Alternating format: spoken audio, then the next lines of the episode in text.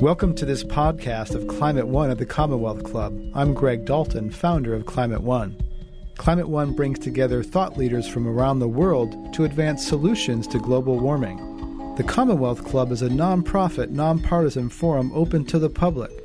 Join us online at commonwealthclub.org.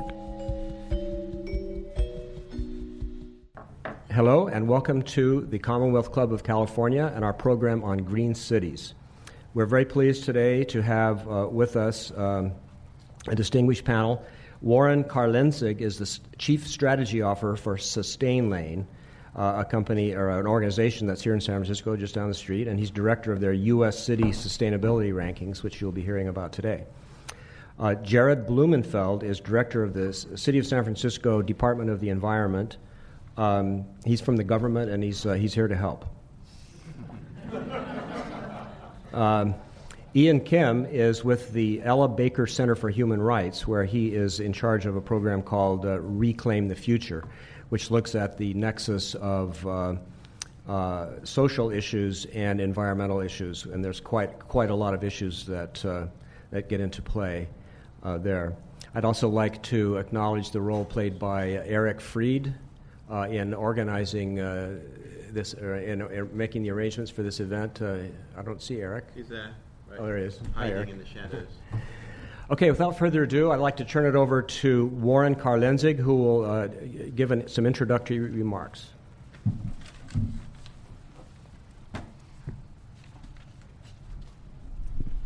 Thank you very much, Kerry. Thanks to the Commonwealth Club. And I also want to thank uh, contributing author to How Green is My City, uh, Richard Young in the back there, and uh, Ken Ott, uh, who did uh, photos for the book as well. And that was just released the past week. Um, I'm with SustainLane. As Kerry told you, uh, sustainlane.com has the largest directory of green businesses in the nation. There are 12,000 green businesses listed on sustainlane.com, and it also has uh, reviews that people write, thousands of reviews about green products and services, and it's all part of this exploding green economy. And that's the green economy versus the gray economy. And yeah, the gray economy in the dot com days, they would call it the old economy or whatever. Um, I'm calling it the gray economy. It's, it's legal, but it's off the books. It's get away with it while you can take the money and run. Uh, it's about carbon emissions uh, not being counted, toxic pollutants, and catastrophic global climate change uh, that are someone else's problem or another generation's problem and not, not your own. The green economy considers system impacts to the economy, quality of life. It mitigates global climate change. It makes money and creates jobs by providing sustainable development for current and future generations. Everyone here is aware of the meltdown at the MacArthur Maze that happened last week or early this week. And I'm going to use that to put in perspective of how San Francisco and Oakland, which two representatives in our panel are uh, in the Bay Area, are leading the way in helping us move from the gray economy to the green economy. A truck containing thousands of gallons of unleaded gas in the gray economy, uh, unleaded gas was it represented big progress to reduce pollutants. But the gray economy didn't look at the economic impacts of where that gas comes from. Iraq, Iran, Nigeria, Venezuela, and attendant off the books cost of securing that through supported and through supporting uh, despotic regimes, drilling, producing, transporting, or consuming that gas. None of that was looked at as part of our economy. Petroleum acquisition results in scores of billions of dollars in defense expenditures annually, probably more. That's a very conservative estimate. Not to mention massive carbon and ecosystem impacts. And by the way, yesterday it was revealed uh, that the Arctic ice cap might be melting 30 years sooner than uh, previously thought by the Intergovernmental Panel on Climate Change, which just came out a month ago. So that estimate just in yesterday. Um, as Paul Hawken states in the foreword to our new book, How Green is My City, a carbon constrained world is upon us now. What if instead that truck on Sunday were carrying solar cells produced in San Jose? They could be used for generating non polluting greenhouse gas free energy that would be plentiful for decades to come. not only for homes, businesses, and industry, but also for transportation. That's right, you could power plug in hybrid electric vehicles from solar panels. Today, even if it were a biodiesel truck, that fuel would be produced in the U.S., hopefully in California, benefiting U.S. growers and local U.S. processors. And it likely wouldn't have exploded as biodiesel has a flash point above 250 degrees, while gasoline is at below zero and anything above that. If biodiesel did combust, it would have produced 40 to 60 percent less carbon emissions while leaving a strong odor of french fries all the way to Gilroy just in time for the Garlic Festival. To its credit, the Bay Area in California has a green economy response to the freeway meltdown. Governor Schwarzenegger provided funding for free public transit on Monday. And by the way, free public transit exists year round in the number one city in how green is my city, Portland, Oregon. Mm. 365 days of the year, free public transit. Think of it. So, in the Bay Area, though, people are telecommuting this week and they're using more public transit than they typically use. The Bay Area is a leader in public transit use nationwide with BART, bus lines, ferries, streetcars. There are three rail lines running on or under Market Street outside this building, two stacked underground. Nowhere else in the world does this occur. In contrast, some metro areas almost completely lack public transit. Kansas City, Austin, Texas, Indianapolis, Dallas, Fort Worth, Phoenix. What would the governor of Arizona do in a similar situation? Offer free gas to everyone? Green urban areas are fast becoming more attractive to employers and people interested in quality of life and convenience. As gas prices rise or as gas availability becomes less reliable, regional economic competitiveness is starting to become based on factors such as public transit availability, walkability, and mixed use zoning, where people can live, shop, and work in the same neighborhood.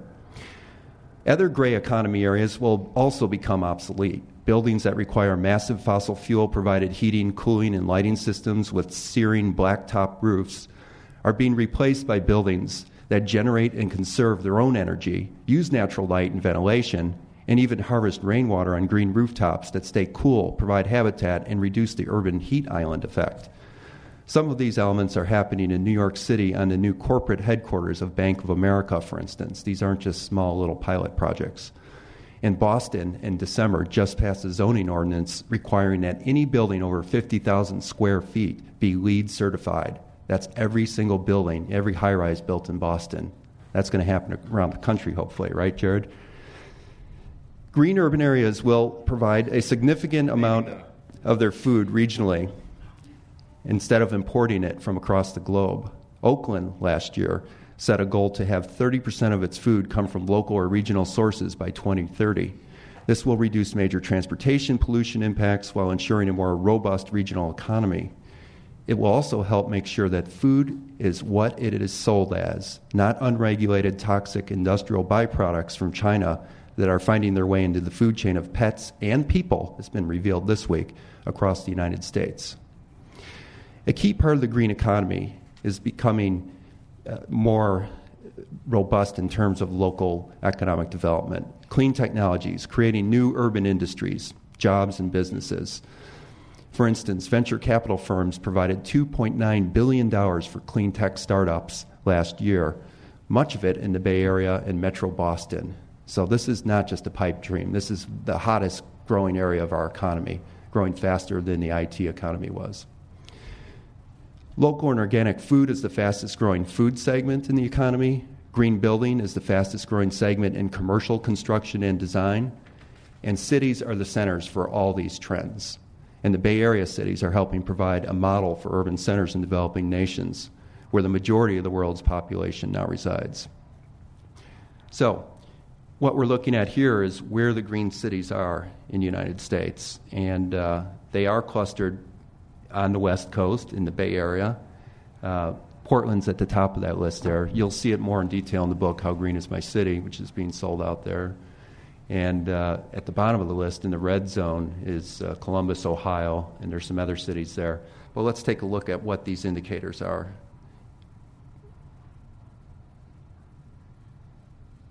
Waiting on technology here. Here's San Francisco's profile. We looked at 2,000 data and information points on the 50 largest U.S. cities to provide a relativity ranking of cities. And San Francisco came in number two out of the largest 50 U.S. cities. This isn't metro areas, it's the cities themselves. Now, San Francisco excels in areas such as uh, planning and land use. Luckily, there's not much sprawl here, but it also has the highest percentage of parks of any city, the largest 50 cities in the nation. Uh, good air quality, good water quality, good uh, public transit, um, green economy definitely developing here, great knowledge base, thanks to Jared and his folks. Um, good in LEED buildings, uh, good in local agriculture, energy, uh, renewable energy. It's becoming a center of uh, solar energy from 1 megawatt to about 35 megawatts by 2013. And San Francisco is the leader right now in, in solar uh, energy generation, and it will be even more so by 2013. Um, it has poor scores in areas such as metro congestion. We all know that. That reduces economic efficiency and also environmental efficiency to have cars stuck in traffic. Uh, housing affordability, everyone knows that's a problem. If San Francisco is a place where only the rich can live and service workers have to commute in two or three hours, which is reality these days, that has huge economic and environmental impacts and impacts on community where people can't contribute to where they live. Natural disaster risk is high. As uh, Mayor Newsom said, the, the MacArthur meltdown was a wake up call that what happens in an earthquake? We could be cut off in power, water, infrastructure for transportation. So, uh, sustainability speaks to all these things. Now, let's uh, take a look. Oakland. Ian is from Oakland, from the Ella Baker Center, and Oakland is number five of the largest 50 U.S. cities. Again, Oakland has strong scores in, in metro public transit, uh, relatively strong scores in city commuting. They're improving more, by the way, because of Mayor Brown's initiative to locate more people in the center of the city. Good recycling, uh, city innovation is up there, good local food, green economy, knowledge base strong. Uh, Oakland does have less than stellar scores in planning and land use. It's more sprawled, it has less parks per capita. And uh, tap water quality is not that great, surprisingly. Um, there are a number of pollutants over the threshold level. This is all public information, by the way, from public data, that, that information. And it has high metro congestion, housing affordability, affordability is low, and natural disaster risk is also a problem. But Oakland overall is doing relatively well. And we just wanted to provide a dashboard to look at all these things so that people can at a glance know how cities are doing overall, but also in each category instead of saying, yeah, I think the water's pretty good. How good is it compared to 50 other cities or 49 other cities? Now let's take a look at another city, Oklahoma City, which is ranked number 49, to just give you a comparative idea of how other cities fare compared to the Bay Area. Um, there's almost no public transit in Oklahoma City.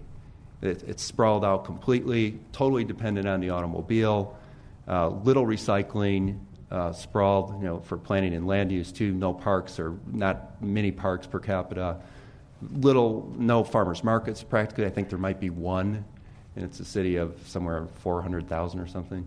Um, I think there was one green building in the city. So there are parts of the nation where this is the reality that they're not as advanced as the Bay Area. They're not looking at these things. And these cities are going to come up against a very harsh future when oil prices and energy prices rise, when there's food security problems with imported food being contaminated from other countries that don't have the environmental controls we have, and when uh, public transit, transit systems aren't in place to, to provide mobility to all segments of the population when there are natural disasters or man made disasters or uh, energy supply crunches like the oil embargo of the early 70s.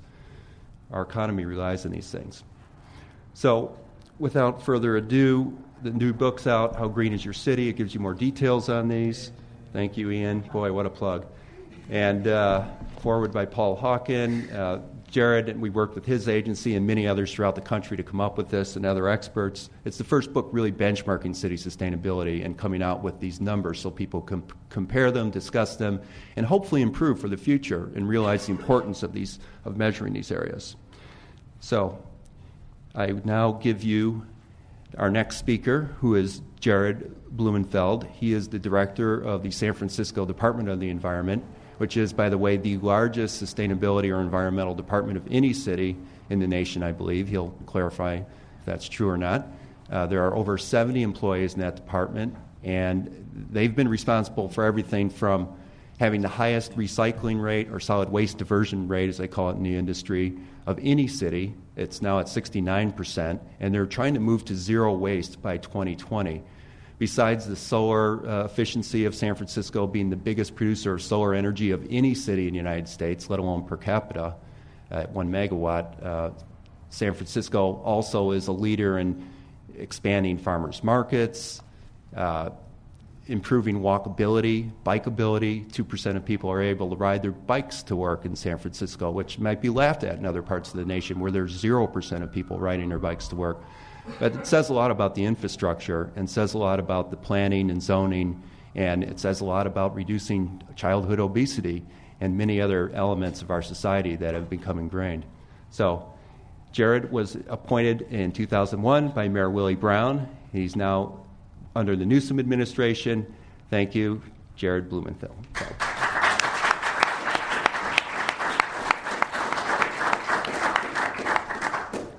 I did a special PowerPoint presentation for our radio audience here now. okay. I'll act it out. Cool. So, first of all, thank you to Warren and his team and everyone coming today. These kind of uh, documents are really valuable in, in, I was kind of joking about Portland. We, we work closely with Portland and Oakland and everyone else, but it's good to have a little bit of competition.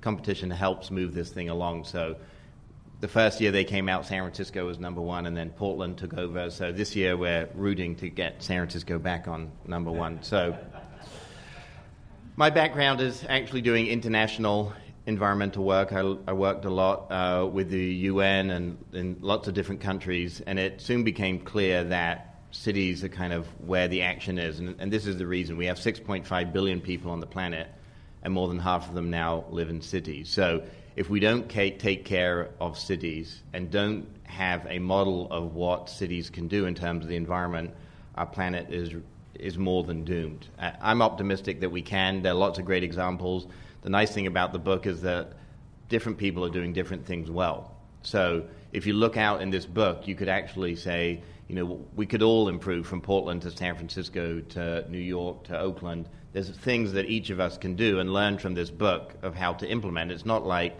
we have to invent it. Someone else has actually done it. They've actually worked out the policy. They've got the political will to do it, and it's being implemented. So that that is huge value. But in terms of cities, although we're only half the world's population, we're 75% of the world's pollution. So 75% of the world's CO2 waste, you name it, comes from cities. So it's kind of, in terms of the history of the movement, movement has really evolved for a lot of different reasons. One has been a complete absence of leadership at the federal level.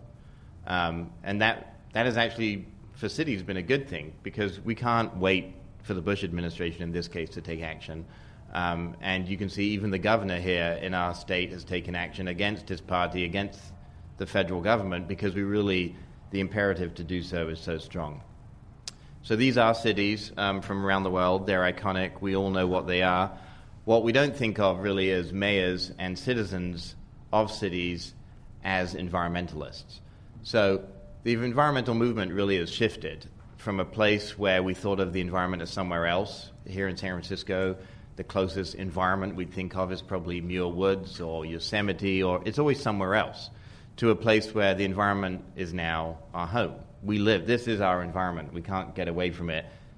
This is where we live, this is where we eat, this is where we uh, take transit. This is our environment. So that shift is, I think, a big and important one that's happened recently. We have pretty stark choices to make. This is in Jakarta, a lot of the world's cities, a million people a week a million people a week will move to a city. So the, the urbanization trend is only increasing and putting huge pressure on natural resources and infrastructure and other systems that don't have the capacity to really deal with that. So when we had this conference of the world's largest 70 mayors in San Francisco in 2005, it was a five day conference because here in San Francisco we have 800,000 people.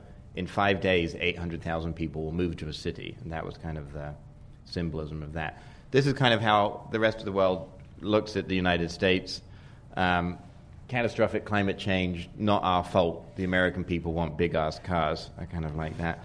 Um, and then the reality is actually this GM ad that appeared in the Chronicle last year where they said, you know what, you can buy a Humvee because we're going to guarantee the gas price for a year. So don't worry about gas prices. We're going to actually just guarantee fuel prices for you. So get that big car. It doesn't make any difference. Don't think about the planet or anything else. This is a picture of an oil tanker going into Hurricane Katrina. Um, and it's kind of a perfect storm of two things colliding. One is climate change. Uh, we now have, you know, day by day, blow by blow, kind of tragic headlines. Warren articulated one from yesterday. They do nothing but really depress me and kind of, you know, we, we need to come up with solutions because I think people are so tired of hearing about how the planet's going to hell in a handbasket if we don't soon come up with solutions that people think that they can implement on their in their daily lives will will be lost because people just give up all hope of anything good happening. Um, talking of something else, this is actually kind of good happening, which is that the amount of oil that we can take out of the ground is harder to get, there's less of it, and it's more expensive. So gas prices are going to go up. We didn't have the political will in the U.S. to deal with putting large taxes on gasoline, but the natural resources themselves are going to put those taxes on us, and we need to work out how to live in a world without gasoline. Economic losses are huge from uh, great weather disasters. This is just going to increase. Uh, people are now getting notices all along the Florida, uh, North Carolina coast that the insurers are not going to insure their property anymore. Without insurance for your homes, you cannot have a mortgage. So, insurance is going to play a huge role in shaping the environmental movement of the future. This was Katrina that really catalyzed uh, around the world, but really here in the US for the first time, that we need to deal with climate change. And real, the, the, human pictures that came out of it were just so tragic. How the US, as you know, the the lone superpower, could be left high and dry, uh, and the huge racial and other economic disparities kind of came out incredibly starkly. So this is what we're talking about. This conference on green cities, where the future lives. I'm going to quickly talk about the San Francisco Climate Action Plan. Uh, we developed this plan in 2001. It's basically to get 20% below our 1990 emissions by 2012. So it's a very aggressive target. Um, and we basically said, let's, let's make a target that we can really work hard to get at. One of the things that, that we're going to find increasingly, and, and maybe Warren and his future work will look at, is there aren't very many good standards. There are a lot of goals that have been set, but very, very difficult to work out how do you measure your emissions. So this is a role that cities can play ahead of states and ahead of nations. How do you set up an inventory? How do you know what your emissions were in 1990? And what we found out was that it was incredibly difficult. It cost us about $200,000 in two years to work out the answer to that question because the Metropolitan Transportation Commission looks at vehicle miles traveled. Muni looks at trips taken. I mean, how do you blend those? How do you work out what the fuel efficiency standard for San Francisco should be? If you take a trip, what are the emissions? Is that based on a Hummer or a Prius or bicycling? Or how do you work all those things out? So, this is a real work for the future that cities can all collaborate on together. Hopefully, when other cities do it, they can do it in two months and spend $2,000 rather than so kind of learning from each other. About 49% of our emissions are from vehicles and transit, um, which is pretty much uh, the state average, too. So, a huge amount of our transportation uh, is inefficient. Um, as you saw some some of those slides, we still think of ourselves as leaders in California, but a lot of our emissions are from congestion and poor decisions around transportation. These are the goals that we have to get uh, 2.6 million tons. It's about the equivalent of what I just met with the Irish environment minister.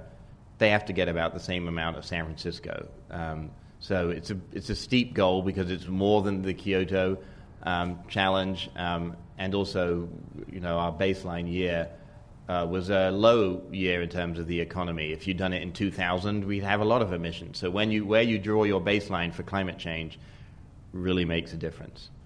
So the U.S. Uh, buildings, you've heard a lot about buildings, but they uh, they account for about 65% of the electricity consumption. It's not total energy, but gas and other things come into that. But about 65% of the energy, about 30% of the raw materials about 30% of the municipal solid waste. Um, and this is the answer. This is what inspires me. This is the new California Academy of Sciences. It's going to be a LEED platinum building. They, uh, the roof is, is going to be uh, all native grasslands, about four acres, and the whole perimeter is solar panels. So it's really it's stunning. When you, I went for a tour the other day. It's, it's going to blow your mind away. And what it will do is when people visit it, they'll get inspired to see that there are solutions and not constantly think about the negative, but think, wow, this building's actually regenerating stormwater. You know, it's got solar panels, it's got natural ventilation, it's built out of recycled materials, and 100% of the building that was taken down was reused. 100%. So all the construction and demolition waste didn't go to landfill, it was reused back into the foundation and cement. So the whole building itself is a model. In terms of legislation, uh, I'm not going to go into what LEED means, but it's a high level green building standard. Uh, one of the questions that Warren asked, so I'll try and answer it briefly, is are we going towards uh, mandating that all buildings be a certain LEED standard? And, and one of the issues with LEED is that it's a great standard. It creates a checklist that you have to fill out, but it isn't particularly good when it comes to the certification process itself. And so we're looking at the first thing that we did was come out with priority permitting. So it now takes about 11 months to get issued a planner if you want to build a new building. Tishman, you know, who owns this building, wants to build a new one. That costs a huge amount of money because you own the real estate. It's lying dormant or not getting the value that you want. So now we're saying within two weeks, if you build a LEED gold building, you will get assigned a, a planner. So it goes from 11 months to about two weeks. And that's a huge incentive for people. And it actually is a way of using the market rather than mandating it, creating financial incentives to do the right thing. Um, so we're exploring looking at LEED uh, gold for all city construction, um, but at the moment we're not there. So still 49% of our emissions are from CO2. San Francisco should be proud. We do all these great things from uh, critical mass to the trolley and cable cars to people walking with their shoelaces untied across the Bay Bridge. uh, Muni Metro's system, where our goal is to have a 100% zero emission fleet by 2020. Right now, you know, Muni gets bashed all the time, but we should be proud that it has more electric vehicles in the Muni fleet than the rest of the nation combined. So if you look at all the rest of the nation's vehicle fleet in transit, uh, we have nearly all our vehicles, only about uh, 30% of them are not electric, those are, are diesel. So we're switching them this week. Uh, we just bought 86 diesel electric hybrids. They will all start with biodiesel, so they'll be virtually CO2 free, and, and the PM and other particulate matter will be significantly reduced. And then the rest of the Muni fleet is also going to biodiesel. We're looking at creating, in terms of local economy, if we can stop spending millions of dollars um, going out of the country for fuel and rather recreate it. The Public Utilities Commission in the city and ourselves are working on a plan to collect for free grease that's costing about $15 million a year because it's clogging the drains and we have to spend chemicals, taking that out and turning that into biodiesel locally, which will close, close the loop and stop money leaching out of the country. So it will be 100% sustainable, CO2 free, and uh, one of the things that people always ask about is clean fuels. Um, and it's a big issue. You know, the president talks about it a lot instead of talking about climate change. What you need to look at is really the carbon cycle of that fuel. If you're shipping fuel um, like biodiesel that's made from palm oil from Indonesia, where they've chopped down rainforests, before it even gets here, it has a terrible carbon impact. And so it may not be gasoline, but it still doesn't help. Um, so we're, we're also looking, I know Ian's going to talk about jobs more, but this is a great local jobs, local economy uh, initiative. We're doing a lot with energy efficiency. It's the, the way to go for every single uh, thing that you do before you go to solar power or buy offsets. You should be doing efficiency. People say, well, sh- should we buy offsets? Well, no, you should do everything you can because it's a lot cheaper to do efficiency um, so we've already done about 24 megawatts, which is about enough to take 24,000 homes off the grid in San Francisco just through efficiency in the last five years. We're looking at an ordinance that we need all of your support on, which would be a time of sale ordinance, which would basically say uh, that you need to uh, do a home energy audit before you sell the house, and that you need to put 1% of the sale price of the house into energy efficiency. So that's kind of a way of combating the fact that we have such a high sale price is we'll use 1% of it and turn it into energy efficiency. We closed down Hunters Point May 2006 was a huge victory. Uh, now we're working to, we have a $1.3 million program to train at risk youth and former gang members to become solar installers in the Bayview and to install them in uh, churches and YMCAs and lots of different stuff. Tidal power is the next frontier. The red is the underneath the Golden Gate Bridge. You can see San Francisco's in green and Marin's above it, and Oakland's to the east. So there's a lot of potential there to think about tidal power. This is what it would look like, invisible, um, unless you were underwater. Uh, recycling, we heard about. Our goal is to get to zero waste. Uh, this was actually done last week before we announced the 69%, so we're now at 69%. Um, we have about 300 tons of food scraps turned into organic compost today. This is where they're done, and then they're sold to vineyards, um, and the vineyards use that compost, and then we drink the wine. So it's a nice, nice way of closing that loop. Uh, Treasure Island is the model. Uh, it's kind of a great segue to what Ian's going to talk about because it's right in between both of us, right in the middle of the bay. So we hope it is. We think it's going to be the most sustainable community in U.S. history. We brought in Bill McDonough whole set of other people, be LEED Platinum, neighborhood development. Um, it'll have 6,000 homes on the island, but it'll actually export renewable energy at peak. Uh, all the stormwater will be treated in a constructed wetland, and it will have a 400 acre park, um, which will be the second largest park in San Francisco after Golden Gate Park. And um, so it's going to have all kinds of things. It will be the first congestion pricing in California and probably actually the US. Bloomberg came out last week and talked about congestion pricing in New York. But this will actually be the first implementation of congestion pricing, so it'll be very expensive. All the parking will be unbundled with the housing, so when you buy a house, you'll have to separately buy a garage, and all the garage will not be contiguous with the housing, so you have to walk somewhere else to get it. Uh, that's kind of a model of what it will look like. This uh, is a picture of what we won't have in San Francisco soon, which is plastic bags.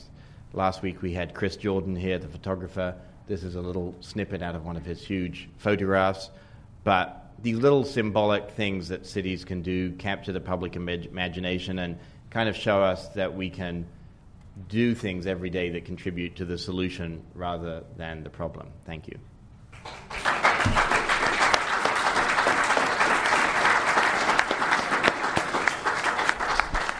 Thanks so much, Jared. And we'll move right along here to introduce Ian Kim. Ian is the uh, director of the Reclaim the Future program at the Ella Baker Center for Human Rights in Oakland.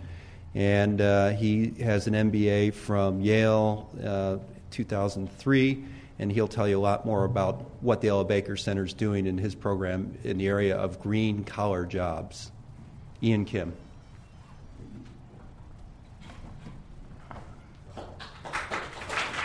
All right, clapping already. Thank you, thank you, Warren and uh, Jared. That's a tough presentation to follow.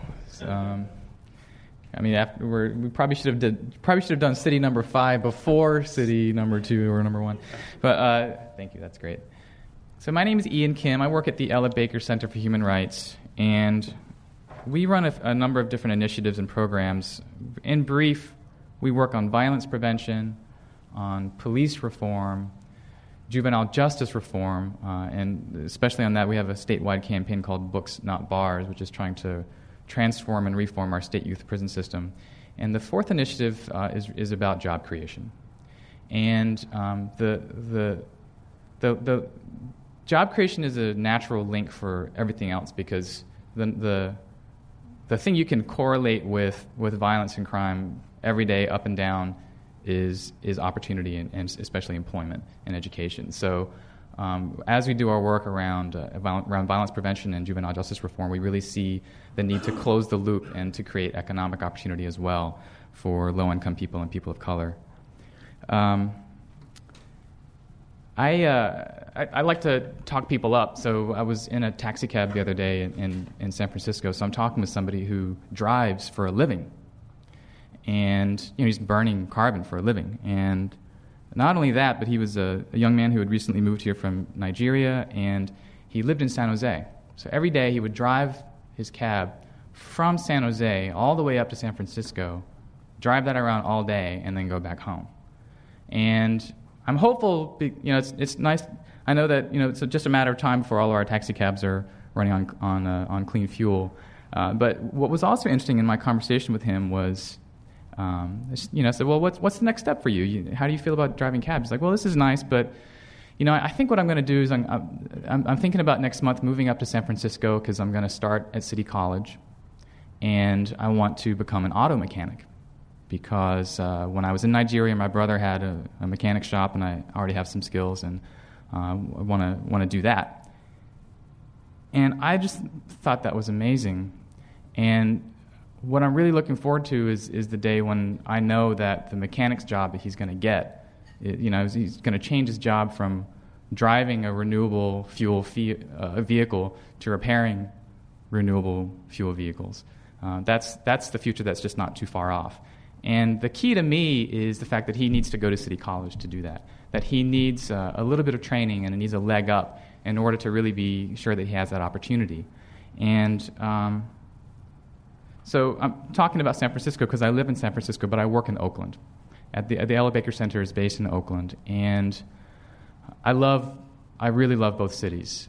And Oakland is a really special place last year I was uh, doing some precinct walking uh, during the election season, and not as part of my job because that would be illegal. I work at a 501c3, but in my own time I was doing some precinct walking, not uh, walking door to door, and uh, on the same street, on the same street in, in this neighborhood in, in East Oakland, I talked to uh, not only a couple of white families but a couple of black families, a Vietnamese family, a family from Mexico a family from Guatemala, a, fam- a Mien family, all on the same street.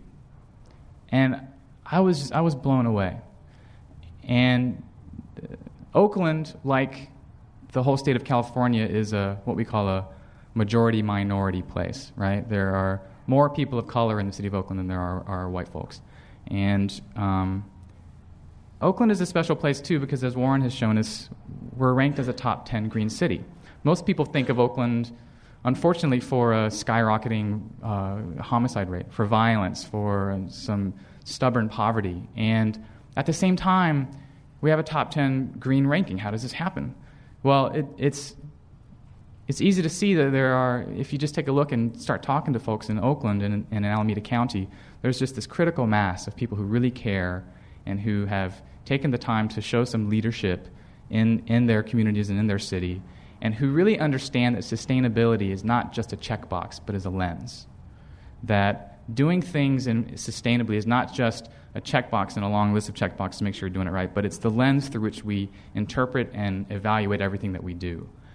And the, the, the, the opportunity that I see for Oakland as, a, as uh, a, a, town that has a history of, of a lot of, of, of an industrial base, of, of working class, blue collar jobs.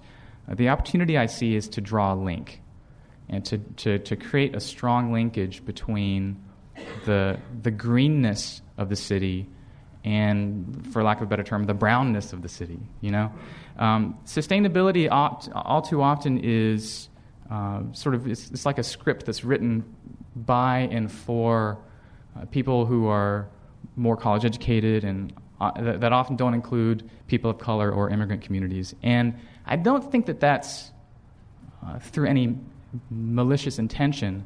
I think it's that because of the culture that we have in this country, uh, because of the, the taboo and the fear and the insecurity that we all have around issues of race and class, that this, this bridge hasn't quite been drawn yet or needs to be drawn a little bit more strongly. So, um, uh, just an example of this when when I hear uh, so, some environmentalists talk about the climate crisis, then it sounds a lot like um, talking about the problems of polar bears at the poles, right? The, the glaciers are melting, and the polar bears uh, are, are losing their habitat and they're going to drown. And that's really powerful for motivating a lot of folks. But if you go to the, some low income neighborhoods in Oakland, like in West Oakland, and start trying to organize people around climate crisis and talk to them about polar bears, it's going to be hard work. But if you just flip the script and you start talking about people drowning instead of polar bears drowning, Hurricane Katrina, if you start talking about asthma epidemics and, and cancer clusters, you almost don't have to finish your sentence. The, the problems that we face, the crisis that we face in the environment, is very real to everyone or can be made real to everyone. And I think that there's a lot of work for us to do to, to, to make sure that sustainability and, and, and our work around the environment mainstreams as fast as possible and that we train up the trainers in all the different communities and subcultures that we have in this country to mainstream this issue as fast as possible. And mainstreaming to me in a place that's majority minority means really figuring out how to translate these, these concerns and translate the stories that we tell and translate the way that we describe the problems and the solutions so that they're really relevant to, to, to everyone. And so at the Ella Baker Center, one of the ways that, we've, that we really see is making the environmental crises and the opportunities in the new green economy really relevant is to talk about jobs. The work I do, I'm in it for the jobs. I, not for me, I have a job, but I, I'm, I'm, I'm in it for jobs for the people of Oakland. And um, a little bit about, just a little bit, I mean, it's, you almost don't have to, to prove anymore to people that the green economy, the environmentally sustainable, uh, sustainable economy, is growing rapidly, is growing on a vertical. Uh, venture capital investments in clean technology alone last year were $2.9 billion. Uh, and within the top five, uh, uh, I think it was the third highest venture capital investment category in, in, in the United States. Uh, there's, a, there's a sector called LOHAS. Have you guys heard of LOHAS? It stands for Lifestyles of Health and Sustainability. That's, uh, that's everything from yoga to echinacea and acupuncture to buying organic food, and shopping at Whole Paycheck Market, I mean Whole Foods Market, and um, you know the LOHAS has has has moved very is moving very quickly from being a fringe hippie thing that you just thought you were doing, you thought you were the only one taking echinacea, eh, to to to being something that really appeals in a broad way to lots and lots of people. Safeway has an organics brand now, right? So uh, the the LOHAS uh, sector or grouping of sectors was a market of 230 billion dollars in the United States last year, and it's growing very quickly. So the question that we ask at the Ella Baker Center is: as this green wave rises, as as this green wave rises, will it lift all boats? Is the green economy, or can we make the green economy powerful enough to lift people out of poverty? And job job creation is really, I, I, think, where we, we see the, the, key, the key opportunity, the key moment. So I'll, I'll talk a little bit about the Oakland Apollo Alliance. Uh, there, part of the work that I do is to coordinate a coalition, the Oakland Apollo Alliance. Apollo was the god of light and uh, the sun and was a pretty bad dude back in the day. Um, the Apollo project was also our, our nation's project to put a man on the moon in 10 years, right? Uh, nobody thought it could be done, but we said, we're going to do it. We're going to do it in 10 years, and it happened. And I, I, think that responding to the climate crisis and responding to this environmental crisis we face, we have to see this as the new Apollo project of our generation. We have to get this done. We have to reduce our carbon emissions by 80% uh, compared to 1990 levels. We don't have a choice. And so the Oakland Apollo Alliance is a coalition of environmentalists and labor unions and business and community groups. It's like a dream team. And uh, I mean, if you, and if you know anything about these groups, you know that they don't get along. They don't always get along together. But we have an agenda that unites rather than divides. We're talking about uh, growing green business in such a way that it creates high quality jobs that are union or union friendly, meaning they're, they're, they're good, uh, good career, good careers that are family raising jobs that lift people up into the middle class, uh, that are aligned also with community based training programs so that those jobs are available to those, especially those folks that have barriers to employment. And the, there's a, a, national Apollo Alliance, and there are other Apollo Alliances in places like uh, Portland and, and New York City. And the one in Oakland is we're the largest green growth coalition in Northern California. I'm really happy and excited to report that uh, the City Council in Oakland later this month is very likely to approve some seed funding uh, through the Oakland Apollo Alliance to create a green job training program, which we're calling the Oakland Green Jobs Corps. And uh, it's, it's using a pot of money that came, came out of an, an energy settlement where Oakland sued some energy companies for overcharging on their rates. So it's sort of like using uh, tobacco money to fight smoking. It's like using energy company money to, that has to be spent on energy efficiency. And so I'm, I'm excited because now we, are putting out the call to green contractors and green businesses, and we're, we're just now starting the conversation to forge the partnership that will create this pipeline and pathway that will fill in the rungs on the ladder for young people in Oakland to get their foot in the door of careers in making Oakland more energy efficient. So uh, if, if you're around in, in, Oakland on May 22nd, come out to City Hall and, and, uh, uh, and add your voice to the chorus of people that will be uh, excited and celebrating the fact that we're about to get this seed funding. And, um, and then and, and uh, we'll, we'll, see, we'll, see, we'll see where it goes from there. Um, so I'll just, I'll just end by saying that um, I, I have a two year old daughter, and I know that by the time she's in fifth grade, she's going to be asking me tough questions. And I, you know, I know that she's going to be asking me questions like, uh, I mean, 10th grade, that's like eight years from now. Things are going to change a lot in eight years. And I know she's going to be asking me, what, what were you doing 10 years ago when you guys saw this coming, right? Uh, what, what role did you play?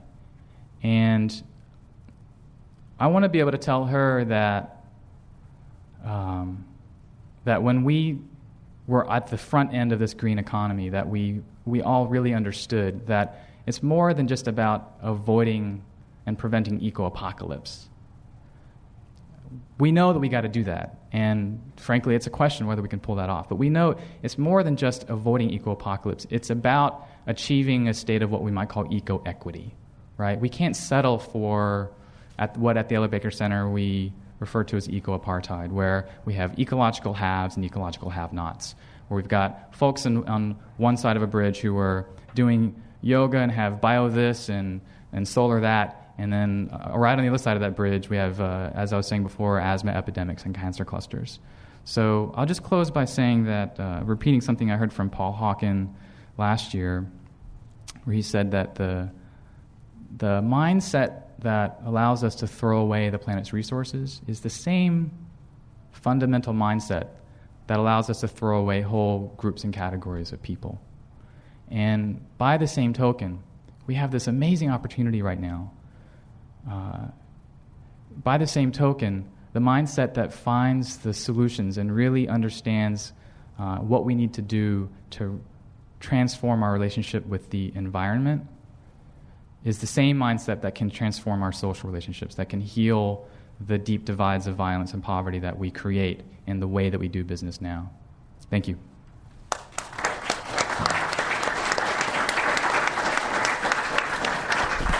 Thank you very much, Ian, and thank you, Jared. Fantastic. We now have time for some questions from the audience, but before that, uh, the book's for sale outside. Another contributing author just came, uh, Frank Marquardt, who's here.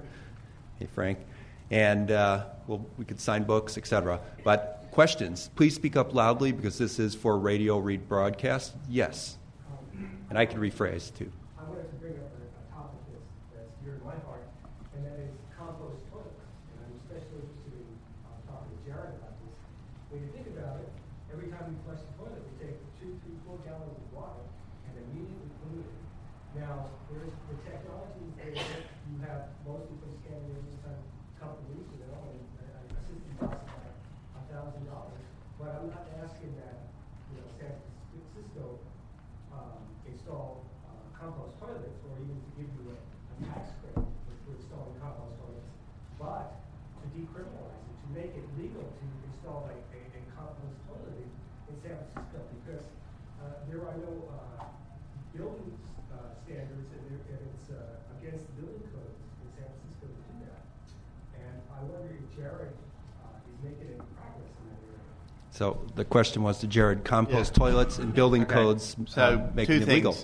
One would be uh, on the compost toilets themselves. Um, I mean, just to describe what happens in one. I mean, basically, it, it uh, at the end of the year for a family of four, what you'd have at the bottom of a compost toilet could be condensed into about three pounds. So everything else biodegrades. I mean, it's incredible the the lack of waste that's resulting in a compost toilet.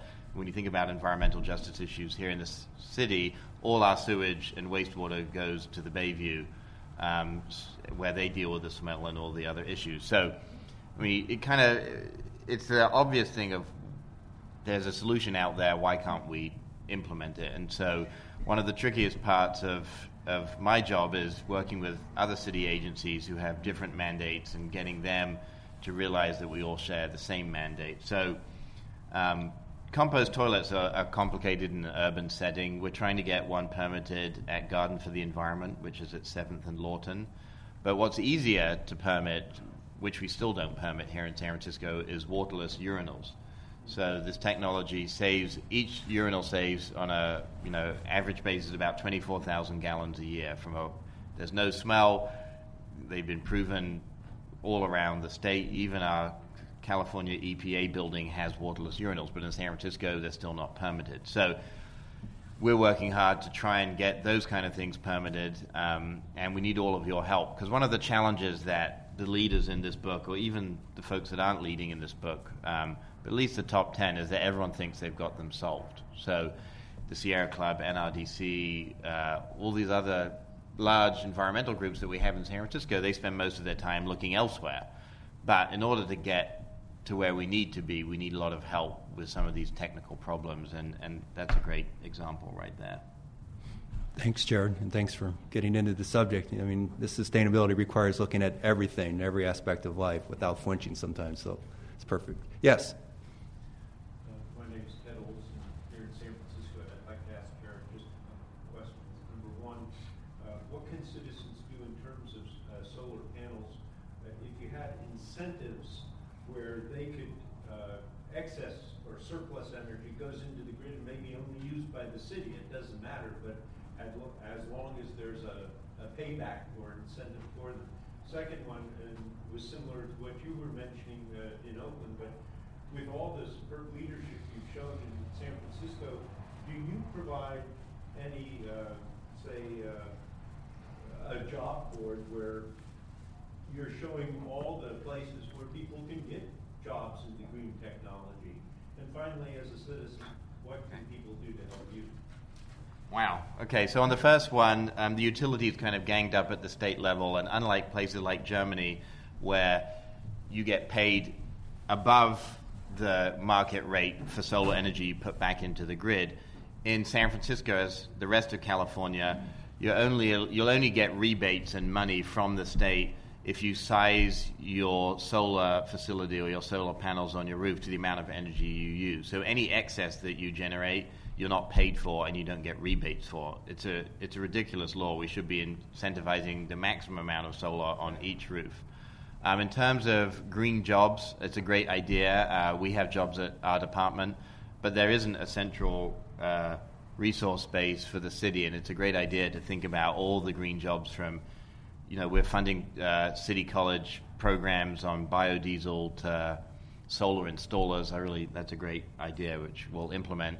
Um, the last idea would be if you could come in and help us implement that second idea, that would be great. So we need uh, we need we need pe- we need interns, we need volunteers. Uh, it takes a huge amount of effort to do outreach. One of the things that we find is that the traditional paths of outreach are so highly lean towards getting people to buy more stuff that if you see something that tells you to buy less stuff or to do something ecologically right on TV, it's kind of a wash. So really the personal relationships where you knock on people's doors, where you talk to people in your neighborhood are the ways that that you can make a difference is to convert someone else that isn't using the green bin to say, you know what, this is an easy thing to do.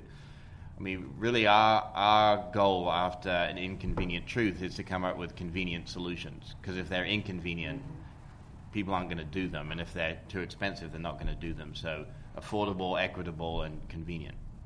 Thank you. Um, I don't know who was next. Uh, I'll take this woman on the left.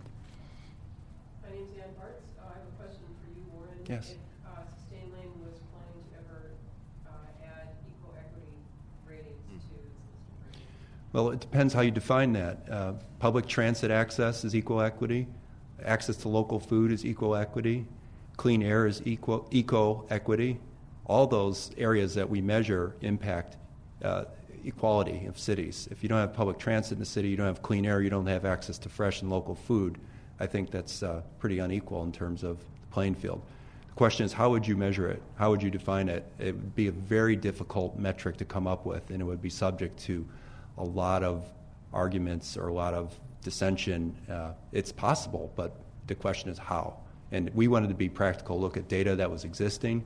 There is no measure of eco equity I've ever seen in terms of uh, statistical output from the U.S. government or the EPA or from NGOs.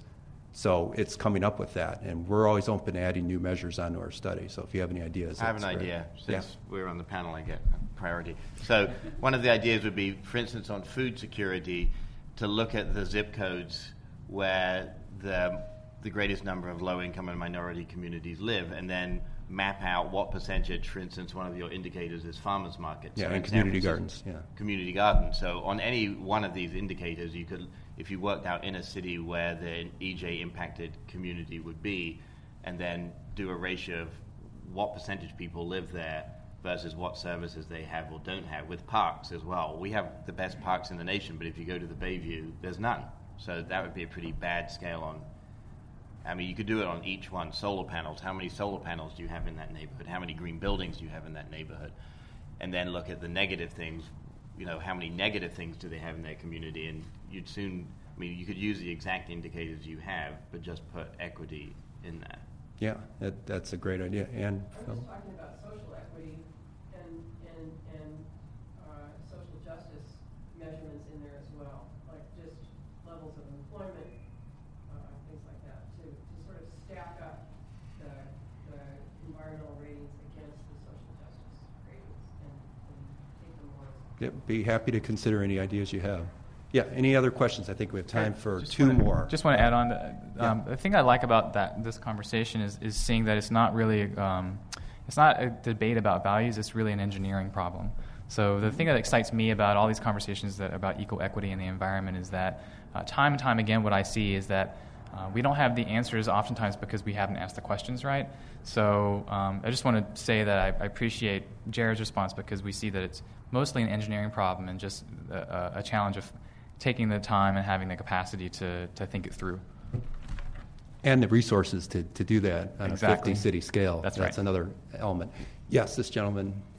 Yeah, it's you. Hi, uh, I just was wondering if there is any plans, uh, are there any plans or initiatives to kind of like put an upward pressure to the government, like, uh, to, to be more responsible environmentally wise and not leave the responsibility com- completely to the cities, uh, you know, for environmental It's kind of a double-edged sword. So the biggest, um, the biggest issue that we have at the moment as a state and a city is called preemption.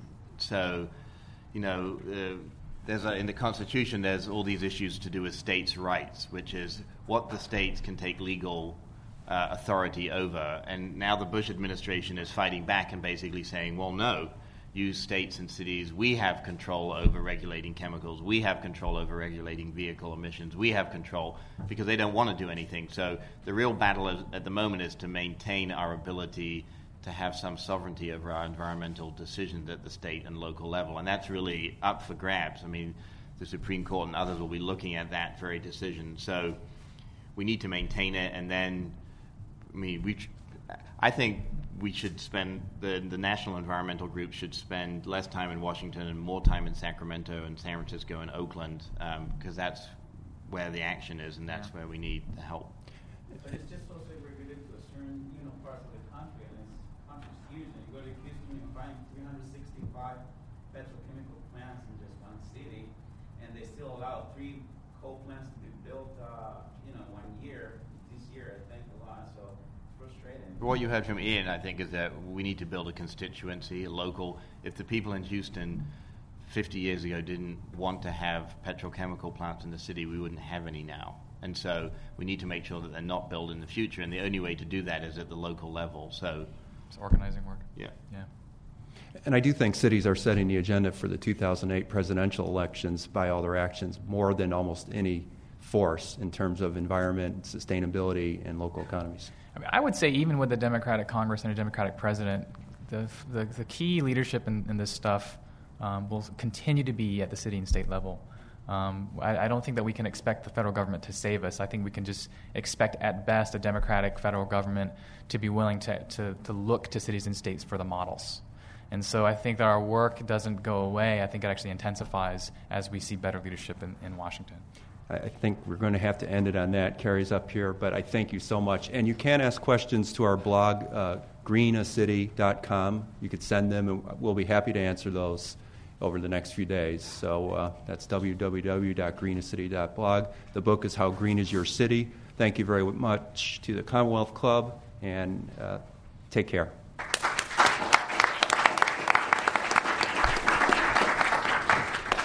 Our thanks to uh, Warren Karlenzig, Jared Blumenfeld, and Ian Kim for this wonderful program. And now, this meeting of the Commonwealth Club of California, observing 100 years of enlightened discussion, is adjourned.